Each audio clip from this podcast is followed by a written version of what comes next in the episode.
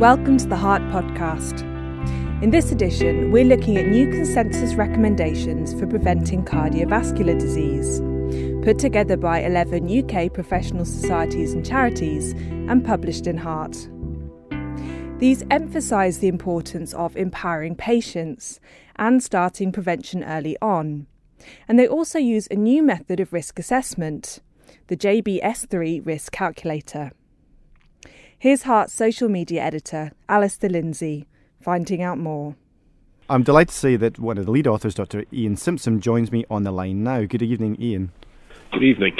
Well, thank you very much for joining us and for discussing the guidelines tonight. Uh, certainly, one thing I, we should discuss at the beginning is that the joint British Society guidelines are, in a way, quite unique in that they really take a consensus view from a number of different societies here in the UK, not just the British Cardiovascular Society, of, of which you're president, but also the British Hypertension Society, Diabetes UK, and a number of other societies too.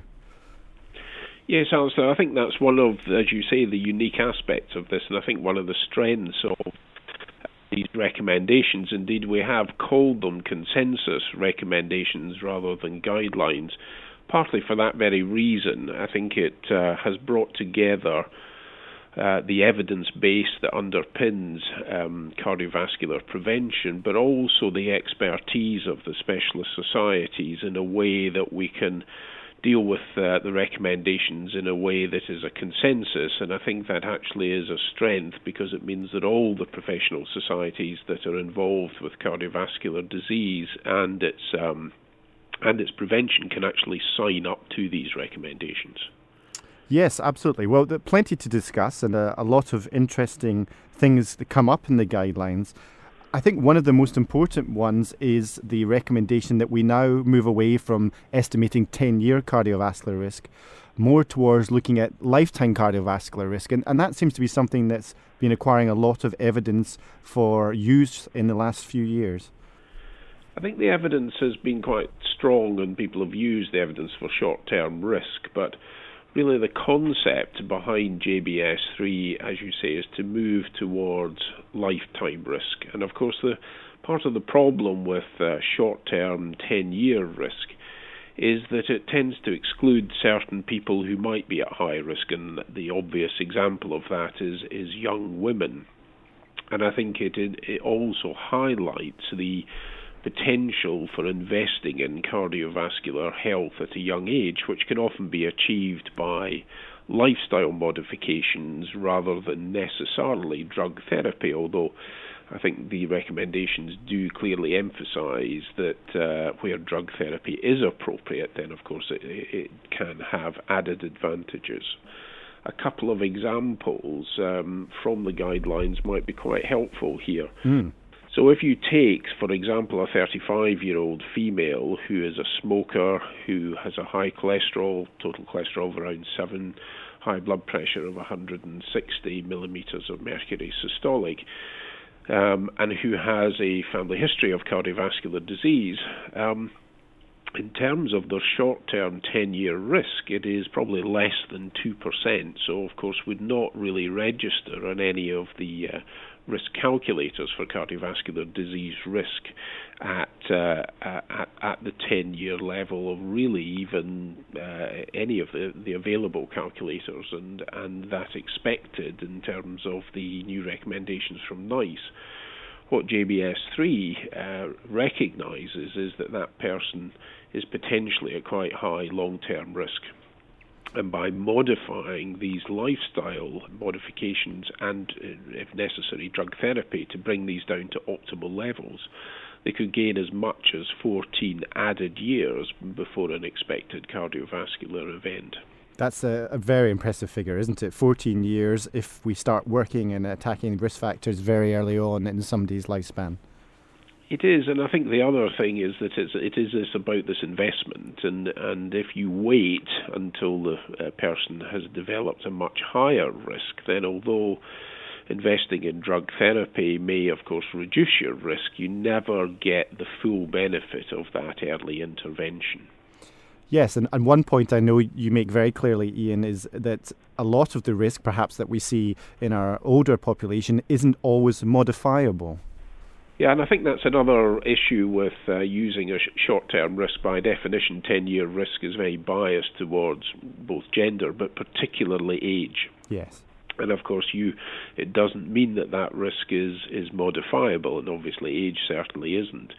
So there may actually be patients who have a high uh, short term risk, but it, it is dominated by their age, and actually, their cardiovascular risk factors may be fairly optimal. And in, in these patients, short term risk would identify the need for medication, whereas this innovative uh, risk calculator may in itself uh, demonstrate that the modifiable risk is, is very small, and I think that opens a very uh, appropriate discussion between the patient and the healthcare professional about whether additional drug therapy on top of lifestyle measures is, is really uh, necessary or indeed beneficial. Yes, and that brings me on to my next question very nicely, which was about the, the risk calculator that you have devised and that will be available online for uh, professional, but presumably also in due course it may be for public use as well. Um, how, how did you go about that process? Obviously, that's quite a big thing to do, and there's a number of different ways of, of doing it. Uh, can you tell us a little bit more about the risk calculator and how we should use it? Well, I think it is very uh, innovative. It's it's also very creative in the way that it uh, displays cardiovascular risk, and it's been designed by. Uh, uh, Professor David Spiegelhalter at uh, the University of Cambridge, and it's based on um, QRisk lifetime uh, as the sort of underpinning uh, evidence base for the risk calculator. Right. I but I think what is particularly useful is that it displays cardiovascular risks and the benefits of modifying risk factors in a number of ways that will I think, help communicate the risk to uh, different patients or the population. And although, as you say, it has been designed primarily for healthcare professionals, it is an open access calculator, and we know that people will access it and use it. And one of our aspirations, and almost certainly one of the next steps we will take, is to make it much more public facing. Right. Okay. And one of the concepts of the calculator that I really like is this concept of a heart age uh, that uh, comes across with each calculation, I believe. Yeah, a heart age is not a new concept. There have been uh, previous heart age calculators, but I think what it does is it combines heart age with the projected cardiovascular risk so that an individual can see on average the time it would uh, take before their first cardiovascular event and uh, that is usually sort of uh, linked to some extent with their heart age being uh, increased beyond their uh, current or, or, biological age, and bringing that back to uh, optimal or, or normal levels, I think, can be a very powerful way to demonstrate the benefits of cardiovascular risk within an individual person. Absolutely. Uh, well, if we could move on to maybe just a couple of specific things that come up in the guidelines, uh, I guess we have to talk about cholesterol, of course, if we're looking at cardiovascular prevention. And this is something that uh, has very much been in the news the last few months with the change in the American guidelines at the end of last year. I noticed that in the guidelines, one recommendation is the use of non fasting blood samples to estimate cholesterol. Uh, and that's something that there has been a lot of mounting evidence for over the last few years. Yes, and and I think there are two aspects to that. There is a move towards using non-HDL cholesterol, which we estimate in the calculator from total cholesterol and HDL cholesterol. And non-HDL cholesterol seems to have a much more consistent relationship with cardiovascular risk. And to measure it, you do not need a fasting sample. So I think that it will make it a much easier for people to have their cholesterol checks and to then utilize that information as part of a broader or total cardiovascular risk assessment. Yes, and regarding blood pressure, I, I, noticed that you've used perhaps fairly conventional cutoffs for, for blood pressure treatment, but in keeping with the idea of lifetime cardiovascular risk, would you say that the, the guidelines are recommending more of a, a shift towards looking at blood pressure as a continuum, perhaps?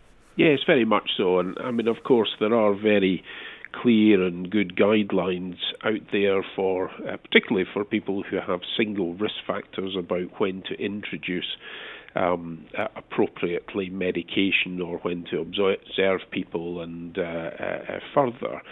But we do accept that the blood pressure is a good example uh, as a continuum of risk, and within the calculator, you can see the benefits of reducing blood pressure and the effects of that on your cardiovascular risk. And, and that is uh, true both for lifestyle interventions and for uh, uh drug medication where necessary. Just thinking about the numerous other risk factors that, that are covered in the guidelines and that we know contribute to cardiovascular disease, I think that's really where we see the benefit of the Joint Society's approach coming out because reading these guidelines, there very much uh, is an emphasis on a holistic approach to preventing cardiovascular disease. And that's not just blood pressure and cholesterol, but of course diabetes and patients with renal dysfunction and, and the numerous other conditions we now know can raise your cardiovascular risk as well. Yes, I think it does recognise all that. As you say, it's one of the strengths, so it uh, discusses. Uh, uh, chronic kidney disease, obviously diabetes, but inflammatory uh, disease, uh, chronic inflammatory disease yes. as well, and, and, and many other areas. So I think it does take a holistic approach. And I think also the other thing to emphasize is that it's actually uh, trying to give the decision making process and the information back to the individual. I mean, we, we obviously hope and expect that JBS3 will make a, a contribution to population based cardiovascular risk, but it's doing it in a much more individual and personalised manner. Well, I think that's a very uh, nice way to, to summarise everything. And, and Iain, well, thank you very much for your time tonight and for the hard work that's clearly gone into producing these guidelines. Uh, you're very welcome.